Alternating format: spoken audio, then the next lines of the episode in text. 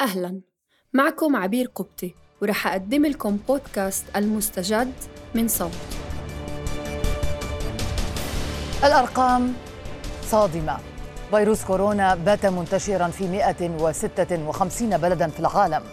لكن ثمة ما قد يشير إلى ضوء في نهاية النفق. خصوصا وأن منظمة الصحة العالمية تقول إن أربعة من أصل خمسة مصابين بالفيروس يتعافون من دون الحاجة إلى علاج خاص.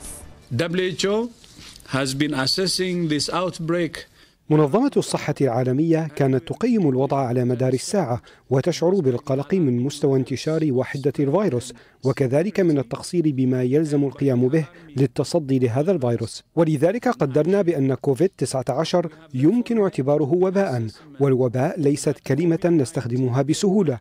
هذا البودكاست هو استثنائي تماما مثل الظروف الاستثنائية اللي عم نعيشها اليوم.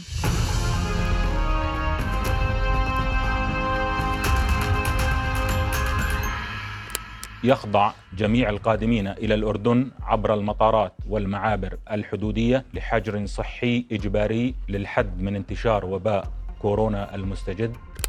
إذا في المغرب أعلنت عن قرار بتعليق الدراسة بجميع الأقسام والفصول حتى إشعار آخر.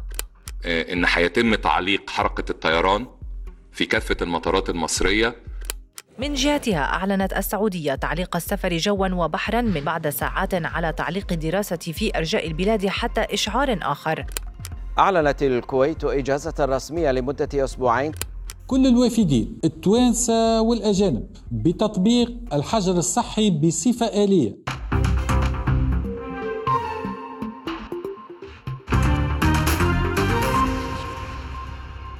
بودكاست المستجد رح يستعين بخبراء ومختصين خبيرات ومختصات لنرتب المعلومات والأخبار ونحكي عن أهم التطورات المخاطر النصائح.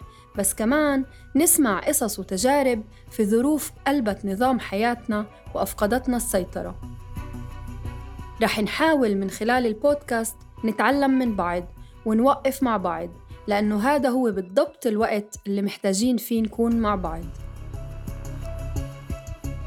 بصراحة إحنا بعدنا مش عارفين كيف رح يكون بالضبط شكل هذا البودكاست. رح نترك المستجدات هي اللي تحدد لنا. تابعونا على صوت dot com فيسبوك تويتر وعلى أي لاعب بودكاست تستخدموه